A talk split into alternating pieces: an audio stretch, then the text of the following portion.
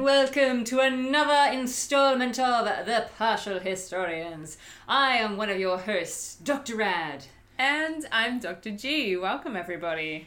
Join us as we trace the history of Rome from the founding of the city. Until its bitter, bitter end. Exactly. We're so far off that, though. There's no need for us to be bitter right now. Oh, yeah, doom and gloom, though. You know. now, we've come out of a fairly uh, interesting and turbulent time period, Dr. G, at least in my account. Your time period is like you're like you're ready for like the next big thing in Roman history. I've got so many more details before we get there. I'm all for the details, but I'm just going to give a quick recap of where I was up to and Please therefore do. where the world is up to ah. with what Rome is doing. So, in my account, we've just emerged from 458. And in 458, the big thing I suppose that we should uh, make our listeners aware of is that Cincinnatus was dictator. Hello. Yes. That's a very powerful position for one man to hold. Exactly, but because he is Cincinnatus and he is quite the man, he was quite willing to give up his power once all the business that needed to be attended to was attended to. And what needed to be attended to, according to Livy? Well, you know, a number of things really. I mean, obviously, military was the primary reason for him getting the dictatorship. But whilst he was in the dictatorship, quite the scandal emerged domestically. One of the tribunes, who I must admit I have been backing, because of course I'm on the side of the tribunes. Of course I'm on the side of the tribunes. Go for the man. Exactly. Uh, one of the tribunes of that year, who's been in the picture now for quite some time, one Marcus Volscius. Um, this is the guy that had the brother that was supposedly killed by Cincinnatus' son, or one of his sons. Yeah, awkward. Yeah. yeah. Turns out he fibbed. It was a lie. Well, oh, okay, I should correct that. I still, even though Livy records remarkably little detail about this, and so it seems to indicate that, you know, case closed. I still feel like this must be a patrician setup, and it's just taken them like five years to get the goods on him. It's a conspiracy. Yeah, but I mean, Livy tells me there are lots of witnesses that you know, basically the timelines don't add up. You know that Caeso couldn't have been in two places at once. That the brother couldn't have been where Volscius said he was. So did Caeso kill him? Turns out probably not. So Cincinnatus stayed in office long enough to make sure that this guy got his just desserts. Wow, okay. Nothing like becoming dictator to get a little bit of family vengeance. Well, yeah. I mean, I don't blame him in a way because, after all, when Caeso skipped town, Cincinnatus lost a huge chunk of his property. um, was reduced to being a peasant farmer, essentially. Ah, yes. And always shirtless. that allowed him to do his noble rise as a silver fox of the Republic. Anyway, so that's what had been happening in my account by the end of 458. Now, our timelines don't always match up perfectly. They don't. Um, so, I mean, where I got up to with Dionysius's account is that he sort of moved into this hagiography of Cincinnatus and talked about all of his virtues. Naturally. Um, which was very exciting. And that was kind of where he finished off the year. And so we slide nicely from that point into 457 Okay, BCE. okay. So it's time for some new consuls. Oh, yes, okay. In my account, the new consuls of this year are one Quintus Minucius and Marcus Horatius Pulvius. I'm s- I was trying to say that Latin wise, it doesn't work. Marcus Horatius Pulvillus. so much easier to say. How about your Yeah. account? Okay, so yeah, we've got Guy. Oh, we've got Quintus Minucius, um, Esquilinus, Ooh. yeah, a patrician, the brother of Lucius Minucius, Esquilinus Augurinus, consul of the previous year. Exactly, I was going to say this Minucius name is Yeah. familiar to us. Yeah. Are you feeling mucusy? I am minucusy. Yeah. Keeping it in the family. Um, and and yes, uh, I agree. We've got Gaius um, or Marcus Horatius Pulvilinus. Um, consul for the second time, previously consul in 477. So, you know, 20 years ago.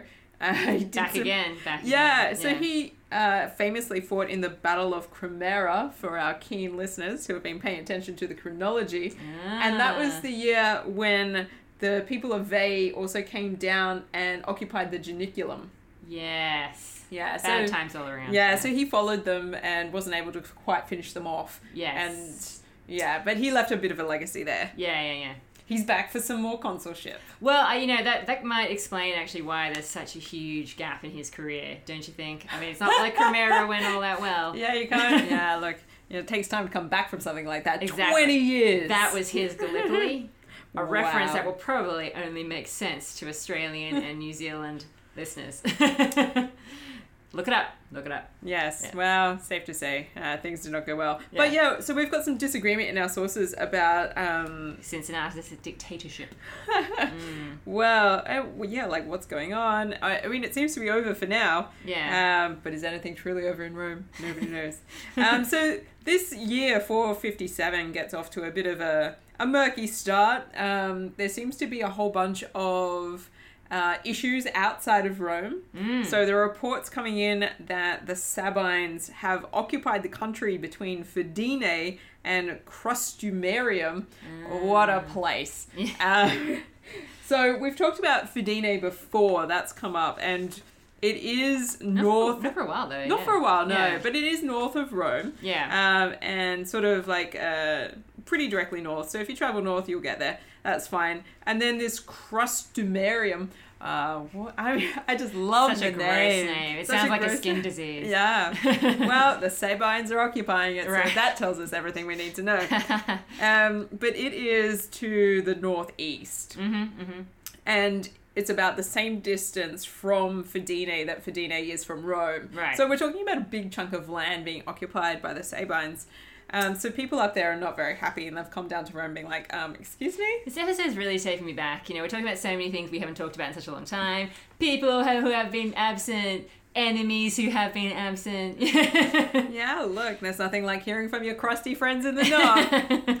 and it turns out that the Aequians have also continued I um, to going- be yeah. the thorn in the side of Rome. I was going to say the Aequians are the ones that actually come up first in Livy's account. They uh, apparently carry out a night attack on a Roman garrison at Corbio, in my account. Yes, and Yeah. Corbio is right near Tusculum, Mm. and Rome has been in and down in that direction for the last couple of years at least. And this was part of the issue that required Cincinnatus to become the dictator Exactly. the yeah. year before. So this area is a bit of a hotbed uh, for crisis. action, yeah. Yeah. And so Corbio is just a little bit to the east of Tusculum. Mm. And so it's on the fringes of that um, mountainous area um, to the southeast of Rome. Mm. So Rome is really being sort of called in two directions um, Yeah. north and southeast. Now I'm curious to know because there's a there's a definite uh, there's something I have to mention from Livy's account before we delve too deeply into the military action of this year, and that is that Livy sets this year up with the typical thing, Dr. G. Oh, you know what I'm gonna say. I feel like we should put it, this on a T-shirt. The law about the laws. Ah. That comes before any of this Mm-hmm. uh, because typically, um, what I think what Livy's trying to highlight, and I mean, maybe this what actually happened, but what gets highlighted by these military crises is the levy. You know, which which is the classic way that the patrician plebeian clash gets yeah, highlighted. I mean, the patricians really rely on the levy, which is basically enrolling all of the able bodied plebeian men into a sort of a standing force for the year. yeah, They don't have a professional army as such. They've got what this levied sort of citizen army that they have to recruit on a year to year basis depending on the crisis that Yeah. they face. I'm feeling strong. s Strong parallels with the rural fire service in New South Wales right now. Again, look it up, people. We are living through a crisis in Yeah. Australia. That is a footnote. Yeah. But hey, doesn't hurt to mention on the podcast because it'll be now preserved for posterity. This was not a good time when we were recording this podcast. Yeah. Anyway, uh, yeah, so in my account, the Tribunes, everything's fine at first with external issues. And as is so often the case when the Romans are distracted by something external, internal problems arise. In this case, the same tribunes who were in power again, mostly led, I think, by Verginius and Volscius, although they're not mentioned by name specifically here, uh, who are again agitating for this law about the laws to have the legal um, well, like basically like the legal system and codes and that sort of thing written down somewhere so that everybody has equal access and knowledge of these things, or at least the potential to do so. Um, and it's at this point that the Aequian attack happens. The consuls therefore decide that they need to carry out the levy because they need to head out. And then the tribunes start fighting the levy because this is their their only real leverage usually. Okay. And it's Livy tells me that the consuls were actually about to be defeated in carrying out the levy by the tribunes if it weren't for the fact that there's another layer. And that is, of course, the Sabines kicking up the storm. Oh, I see. And Okay. That changes the direction again. Oh wow. Okay, Yeah. so I can see how Livy and Dionysius are playing with the same chess pieces, but moving them in a very different way. Okay, please tell me. Yeah, Yeah. so we've got according to Dionysius, like he talks about all of this sort of stuff. So Right. we've got this military problem. Um, it's pretty clear what we need to do, and then he moves into talking about the tribunes, and he let us he does let us know by name that we've got Verginius Yeah. um, is named, and we can assume that. Oh, sorry, um, not Volscius. Duh, I just realised that. Volscius is gone now. Well, I mean, Yeah. we assume that Volscius Fictor is still involved because it's hard to tell that he's not. Because what Dionysius says is Verginius and his fellow tribunes who held the same power for the fifth year, mm. which See- which kind of suggests that all of the same tribunes are coming back into power. That's what I was thinking, but then I realised Vols- um, Volscius was condemned at the end of uh, 458 and sent to exile. So I think they mean those other nameless tribunes. the nameless that ones. was just that was just me getting caught up in the fact that they've Now been in a- power forever. so there's a group of at least four who have continuously held Yeah, the so tribunician. chair. Verginius is the named one that we've Mm. got who's been in power for like a number of years. Yeah. But Volscius is finally out of the picture. My apologies. Yeah, but it does Yeah. seem that there is a group of them, and Definitely, yeah. And interestingly, unlike the other magistries that we're seeing emerging, like the consulship Yeah. and, and the nascent quaestorship, Sure. uh, they seem to not have a rule about being able to hold the position on multiple occasions. like, yeah, which is what we see um, with the tribunes all the time. yeah, year Yeah. after year. And so even though we get consuls holding the consulship more than once, they don't tend to do it in consecutive years. No. So that's interesting. Mm. So we've got this something something quite different is happening with the tribune of the plebs Yeah. at this point, and it's a problem for the patricians because this means that the same issues keep getting pushed, Yes. um, and the consuls change, and new consuls have to navigate the same issue. But it's like they come at it with the same baseline level of starting idea. It's not like they've like built knowledge. Uh, consular knowledge over time that they pass down as some, some some kind of secret that they pass on. Each consul decides the same uh, course of action needs to be taken in order to deal with the tribune of the plebs Yeah. and their requirements, which is basically to ignore them and to roll all of the plebeians under the levy. yeah. And so, and this is exactly um, What they do. what they decide to do. Yeah. Um, so the Senate gets together and they're like, okay, we've got a problem. And lo and behold, but who gets to have, uh, who gets to speak first after uh, preliminaries have been done? Let me guess. Does his name begin with a C? Uh, it does. it is none other than Cincinnatus. Okay, yeah. He is described as the wisest statesman and the ablest general. And um, he comes up with what is going to be, of no doubt, a novel idea to you, I'm sure, which is that they should postpone uh, the concerns of the citizens until after the pressing issue of the war has been dealt with. They're so lucky in a way that they keep getting attacked by external enemies. Otherwise, this line just could not fly. See, this is this is an interesting thing in my account as well. We do definitely get this feeling that okay, so Aequian threat, then we've got the levy, fight against the levy. Looks like the consuls might lose it, then the Sabine attack. So then there has to be compromise because there's just too much of an external threat. In Livy's account, the tribunes agree to allow the levy, but there are conditions. And like they've tried to do this before, so that's not shocking. But their condition is interesting in my account. I don't know if it's the same in yours.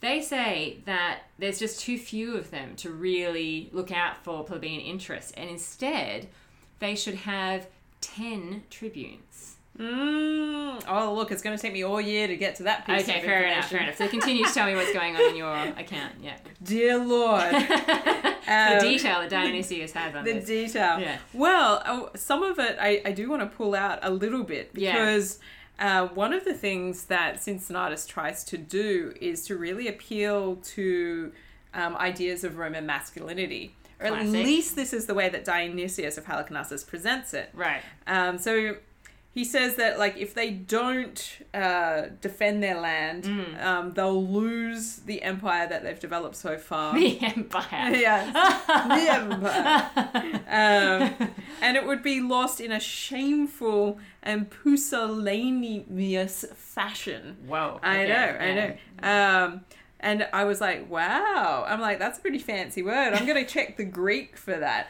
Um, and I'm glad I did actually, because I mean, basically, we're talking about a lack of courage or determination. That's what the English word means. Yes, yes. But when you look at the Greek, it's actually an andros, which is unmanly.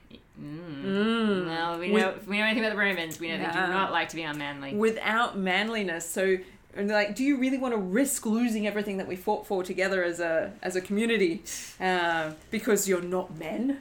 um, so you know, it really tries to like pull this line of like, you know, our masculinity is is on the line here. We need to we need to man up I and feel get on the battlefield. I feel despondent because I kind of feel like I know this play is going to work. Um, he takes it further though, because then he goes, in, he launches into this sort of like great sort of rhetorical moment where it's like, you know, the great patricians will go out there themselves. It doesn't matter if the citizens don't respond to the levy.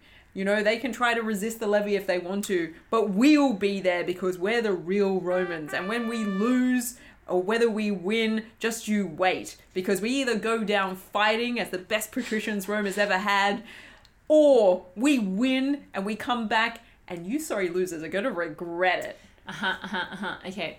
Um, I do feel like this is definitely just empty words because you don't have the numbers, Cincinnatus. You just don't. That's the whole point of the levy. So what's worse Yeah. is that after he's done this, this is a, a great rhetorical speech within the Sure. Senate. Yeah, so yeah, the the Senate is all very pleased. They're like, "Woo, yeah, yeah, we'll get in there." You know, old we'll men, go in, out by ourselves. yeah, old men in togas who are sort of struggling to stand up. Like, I'll get in there. And, I'll the, show. and the 'em." hot young patricians are like, yeah, crushing beer cans on their forehead. oh, get him! Let me out. Um, and so, anyway, so they decide to call an assembly of the people. Mm-hmm. Um, the the populace believe that they're going to hear something about the law about the laws Yeah. and the things that they've been arguing for, and that the tribunes. I mean, initially that's what the discussion was supposed to be about Of when course, the Senate decided course. to have the meeting. yeah. And, And they so, got distracted, as usual. Yeah. so the people of the city just come in. They're like, "Oh, it's an assembly. We're going to hear something new for a change. This will be great."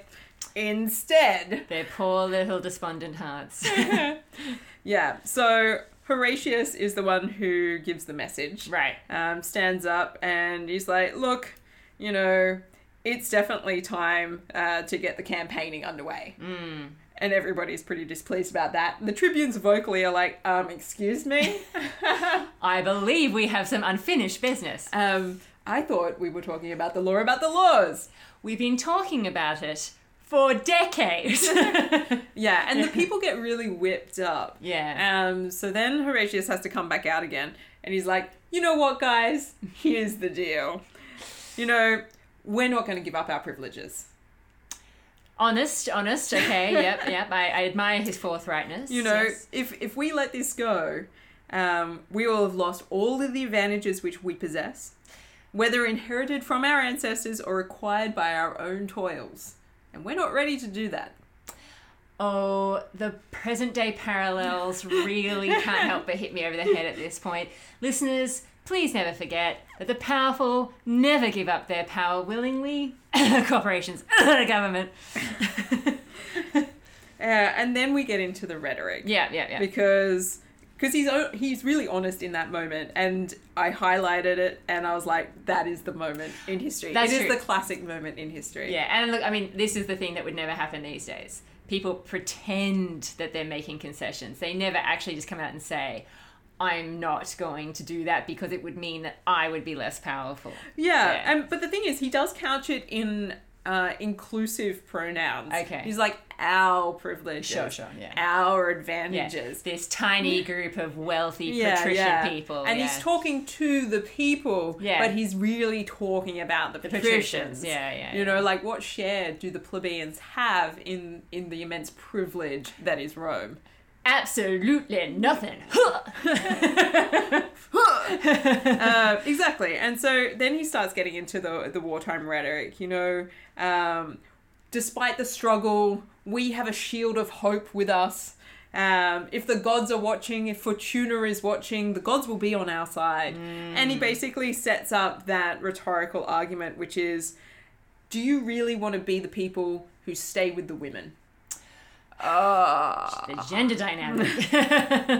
really? You want to be that guy? yeah, I think they do. Uh, in Roman times, yeah, I think they do. Yeah. Um, so you know, this is the classic sort of patriarchal move of like defining masculinity as the opposite of whatever women do. yeah, and you'd be better off working against your own interests than being embarrassingly aligned with women. Yes, That's Um, that's what we're gonna do. We're gonna we're gonna shame you by talking about gender into doing what is absolutely not in your best interest. yeah. So rather than let's talk about your rights, Yes. Um, Rather than let's just give you this freaking law against the laws. yeah. Rather than talking about how we might be able to build something into this system that benefits you, Absolutely. let's question your masculinity. Yeah.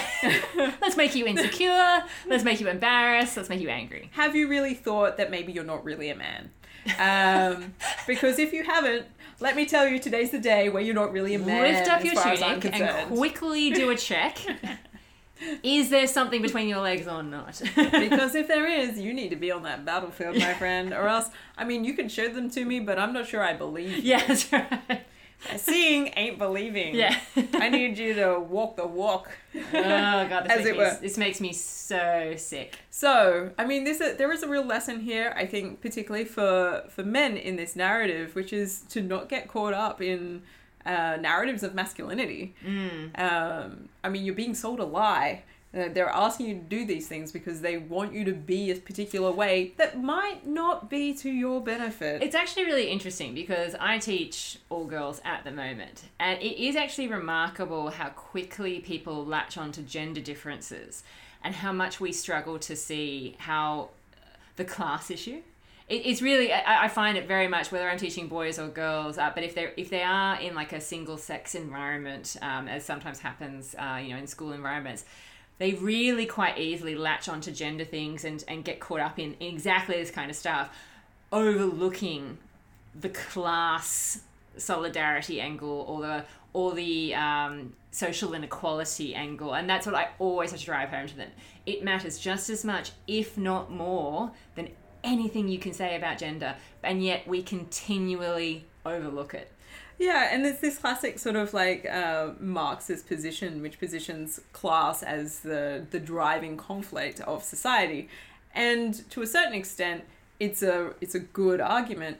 But gender is definitely used as a leverage point to either downplay the class struggle Yeah. or to amplify that class struggle. Absolutely, yeah. And so we can't discount the way that uh, gender politics is also influencing the social Oh, yeah, yeah. and the political. gender absolutely is a huge issue but i just i just find it that people get swept up in it so quickly whereas really like the the, the people that the plebeian men have things in common with you know in this instance with the law about the laws and all that kind of stuff are their fellow you know plebeian women like the people who are in it together the other people in this like well non-patrician body um, it, it's not the, the lifestyle of these patrician men is far and away from what their experience is. And I think Yeah. the problem with this is that you can see how society is sort of finely grained on a on a bunch of like really clear categories where a plebeian man is going to feel very strongly that he's got far more in common with a patrician man Yeah. than he does with any woman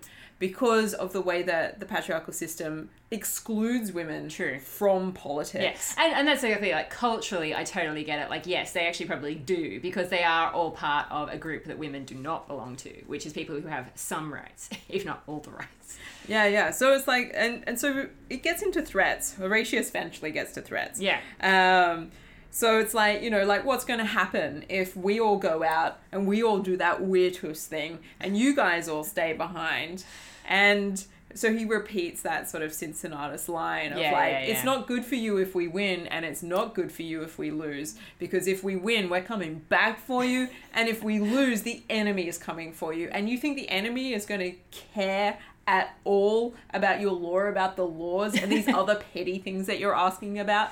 They won't. They're going to sack the city and they're going to turn you into slaves or kill you. One way or the other, it's not going to work out. So I'm not- maybe you should think about that. I'm not going to deny that that is a very real possibility.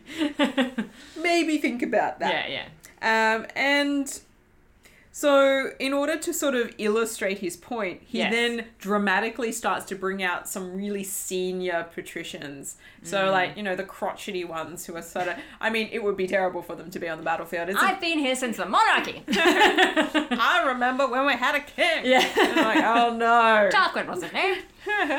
and it's like, stop, man, stop. And these old patricians who are crying because, you know, this is the Rome that they know and love, and it's failing before their eyes. Uh, And they're kind of like, I'm going to be out there, and it's just so sad that it's come to this. Like, what's my life been for? Um, yourself, mostly. Yeah, Horatius gets back into it again. So, if it's not already clear, we're in one of those uh, episodes where Dionysius of Halicarnassus loves the speeches. I was going to say, it's been a while since we've had a good, detail. yeah, good Dionysius speech fest. Yeah, Yeah, I'm so- liking, I'm liking it actually. Again, this episode is just full of nostalgia for me. It's taking me back. Um, and he's sort of like, Are you going to let these old men take up arms when you have young, strong arms yourself? And, you know, like, what are you And doing? what about your legs? Huh? Yeah. Anybody thought about the legs? Are they even going to make it?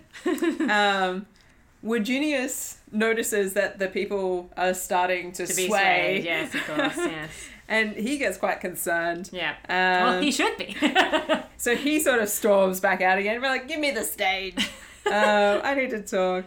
Um, and he's known for being very fiery mm, with his uh his speeches. Yeah. yeah, and look, he he makes he builds a new case, and he's like, we're not abandoning you, we're not betraying you. No. You know, we've never really declined to go on any expedition. We've always done it. Yeah. But what we want is to have some semblance that we matter in this society. Absolutely. We're asking for something really small. Just give me a little sign, boy. something, anything to show that you care. You know, um, you know, we need to have these safeguards in place so that there is a greater freedom and understanding about how the laws work in this place. Absolutely. it's very concerning, and Just some rules. Yeah. Some rules and regulations. and I'll level with you guys. We've been asking about this for a while. And we've got a really strong suspicion that you're never going to agree. Well, yeah, I mean, it. Re- I, I actually haven't done the math on this, but it has been ages. Like, It feels like a long time. it's actually phenomenal how long this has been going on.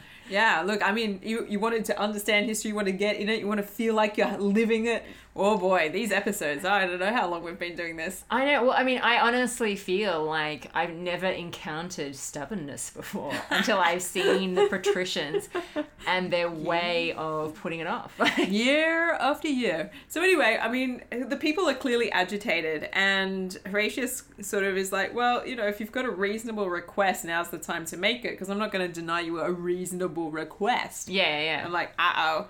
It's a trap. yeah, no consul's ever said that before. No, Wait no. a minute. He's see- he's secretly thinking plebeian scum. And Virginius is like, let me just consult my fellow tribunes. These nameless people that apparently have been serving alongside me. yeah, yeah. So they do a bit of a tribune huddle. Presumably everybody's watching while this goes on. Radish, radish, radish, radish. And they come back and they're like, you know what we would like? We would like to have a doubling of the tradition of the pre- of the plebeian tribunate. and we're back on track, Dr. G. Livy and Dionysius back in the game together. Mashing up. Yeah. It only took you, I don't know, two Half more pages. Yeah. Yeah, Yes, so they okay. like they said we'd like maybe we've got five, but it would be really great to have ten. yes. Uh, everyone's like, um, Well, prepare to be surprised, listeners, because I've got something that you're definitely going to need that fainting couch for. So dust it off. Here it comes. They agree. What? I know. They say, all right. I mean, obviously, it's because they feel they have no other option. But in my account, they agree, but they do have their own condition, which is that they don't want to see the same men in the position of tribune year after year, as we have been seeing for the past like five years. Is that also one of the conditions in Dionysius? Shock. Horror.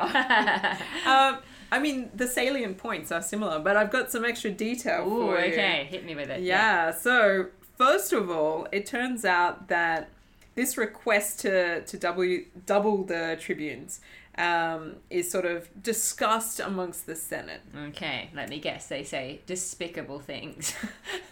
Cincinnatus ah, gets to have his say. excellent. And, you know, he's always been considered to be fairly harsh towards the plebeians. But he deserves to be because he's really hot.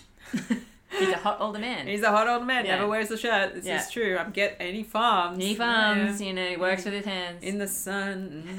In the summertime weather. you know that man. Anyway, but like the the ple- the plebeians have always felt that he has been very harsh with them, and well, I mean, I think it's a family thing, isn't it? Yeah. I mean, they didn't like Caeso. yeah, and yeah. he sort of whips them into line in ways that they don't appreciate, and he's very rhetorically forceful with them. Yeah. So they always worry about what he thinks, Yeah. and he basically comes out straight away, and he's like, "I think this is a great opportunity for What? the plebeians to have five extra tribunes." Oh wow. I think this is great. Okay, now now I need my fainting catch. And you're like, oh, really? Um, and then we have uh, Gaius Claudius, Ah. son of Appius Claudius. Excellent. Yeah. For listeners who are just tuning in for the first time, number one, what are you doing? Go back and listen to the other episodes. Number two, the Claudians are known to be also fairly hardline patricians at this point in time. They are. Yeah. And uh, he's like, you know what? I think this is a great idea. Okay. I actually felt a little sick just because I feel like it's a trap. It, it is a trap. Okay, okay, yeah, okay. it is a trap. Yeah. You want to know why it's a trap? Because he makes a long speech. He makes a long speech. Um, luckily, we don't have most of it. Dionysius has spared us that. Um, but he points out that if they have more tribunes, they'll be Mm. easier to siphon off into factions that can't get stuff done. Ah, Okay.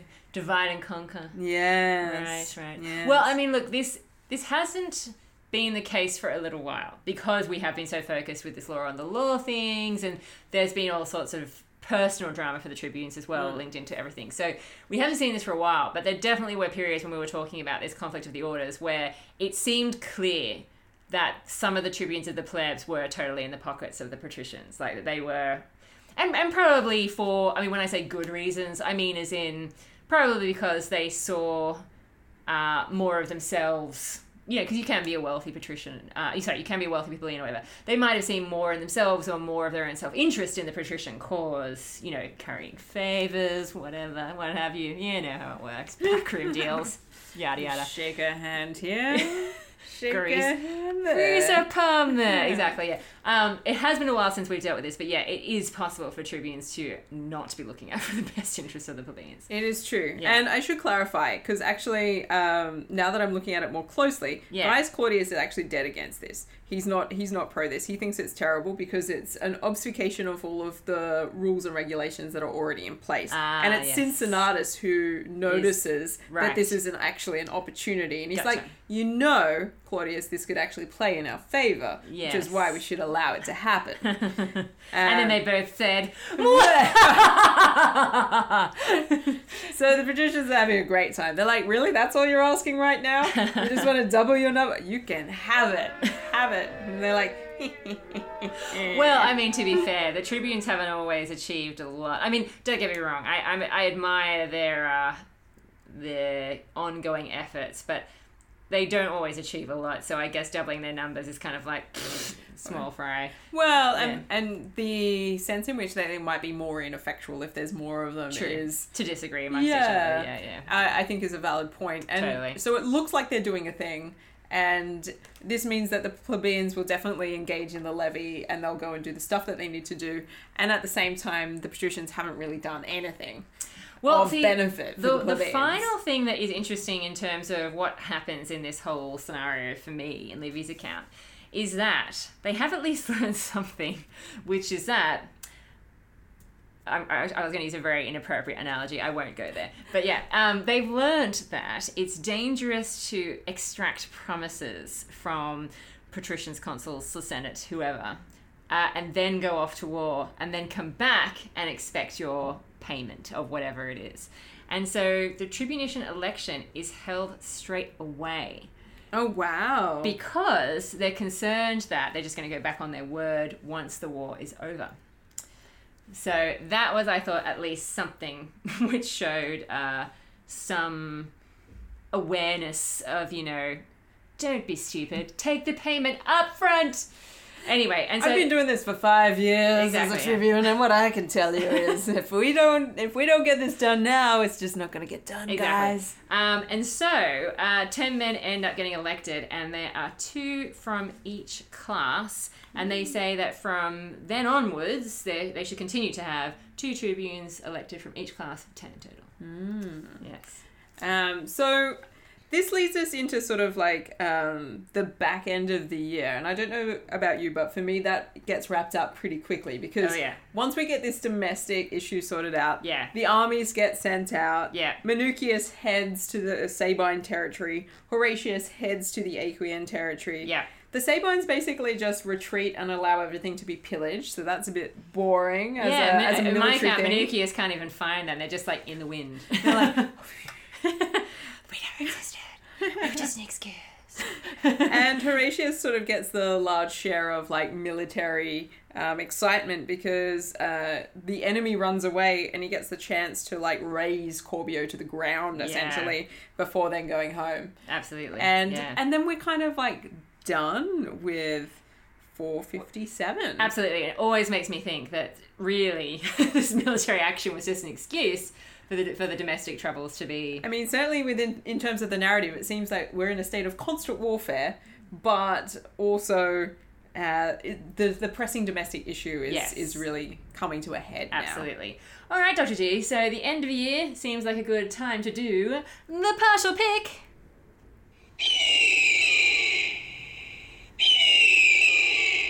Yes, indeed. The partial pick is where we wrap up the episode. The Romans have the chance to win a total of 50 golden eagles. Eagles. We have five categories. Each one is worth 10 golden eagles.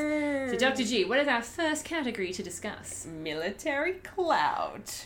Okay, well, this is a little tricky, isn't it? Given that we got Well, I so mean- little detail. I mean, they. Yeah. I mean, they did well. They won everything. That is true, but there's not a lot of actual military engagement. So I'm. Oh come on! They razed Corbio to the ground. yeah, yeah, but you know, It's like at least say are just like gone. Yeah, so you know, half isn't bad. That's a fifty percent. That's fine. Yeah, look, I, I feel like I'll give them like a four.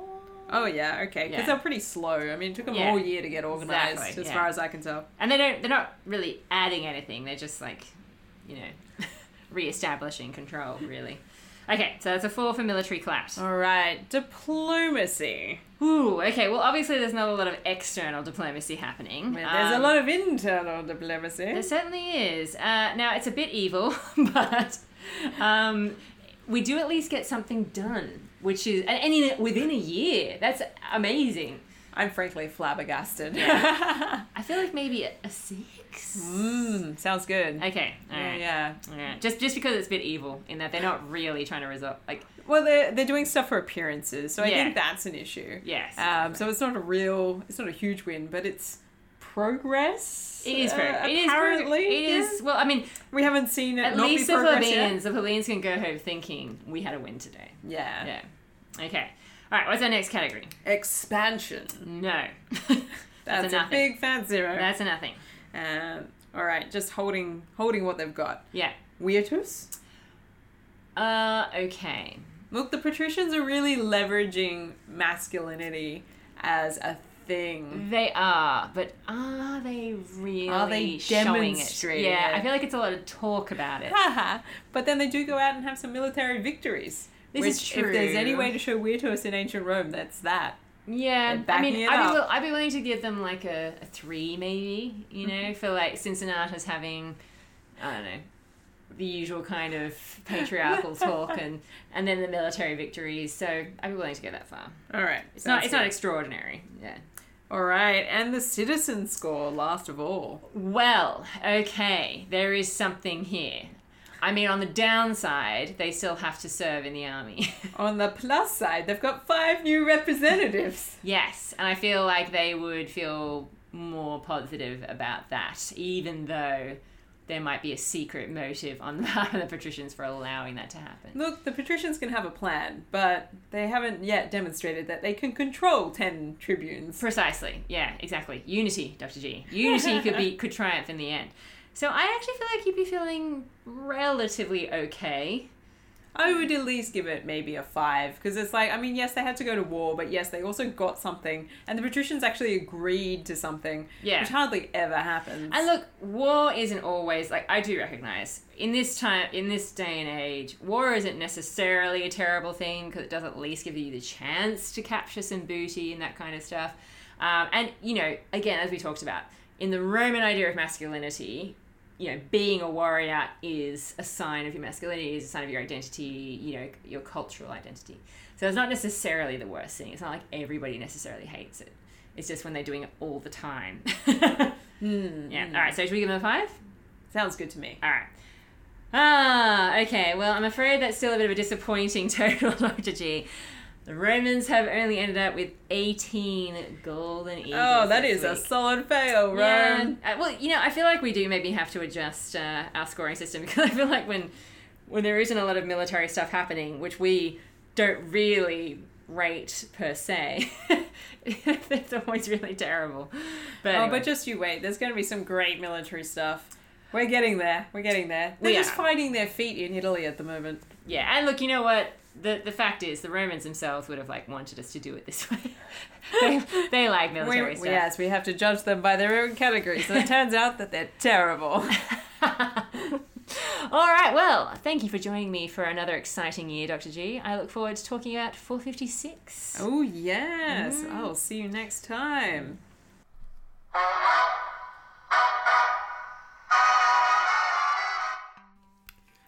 Hi, listeners. Dr. G here. In the time between recording this latest episode and the release of this episode, the world has changed in incredible ways. Uh, we want to say a huge thank you to everybody on the front line uh, supporting people uh, with COVID 19 and to wish you all the very best for your health and safety. In addition to that, we'd like to thank our patrons Adri, Dana, Joel, Justine, Roman, Savannah, Sharon, Shan, Tamara, and Zara. Thank you so much for your support, particularly in what is such a challenging time. Hopefully, a little bit of Roman history is just the kind of light touch that most of us will need to get through what are becoming challenging times. Stick together, support your indie podcasts, and spread the word. Take care and stay safe from the Partial Historians.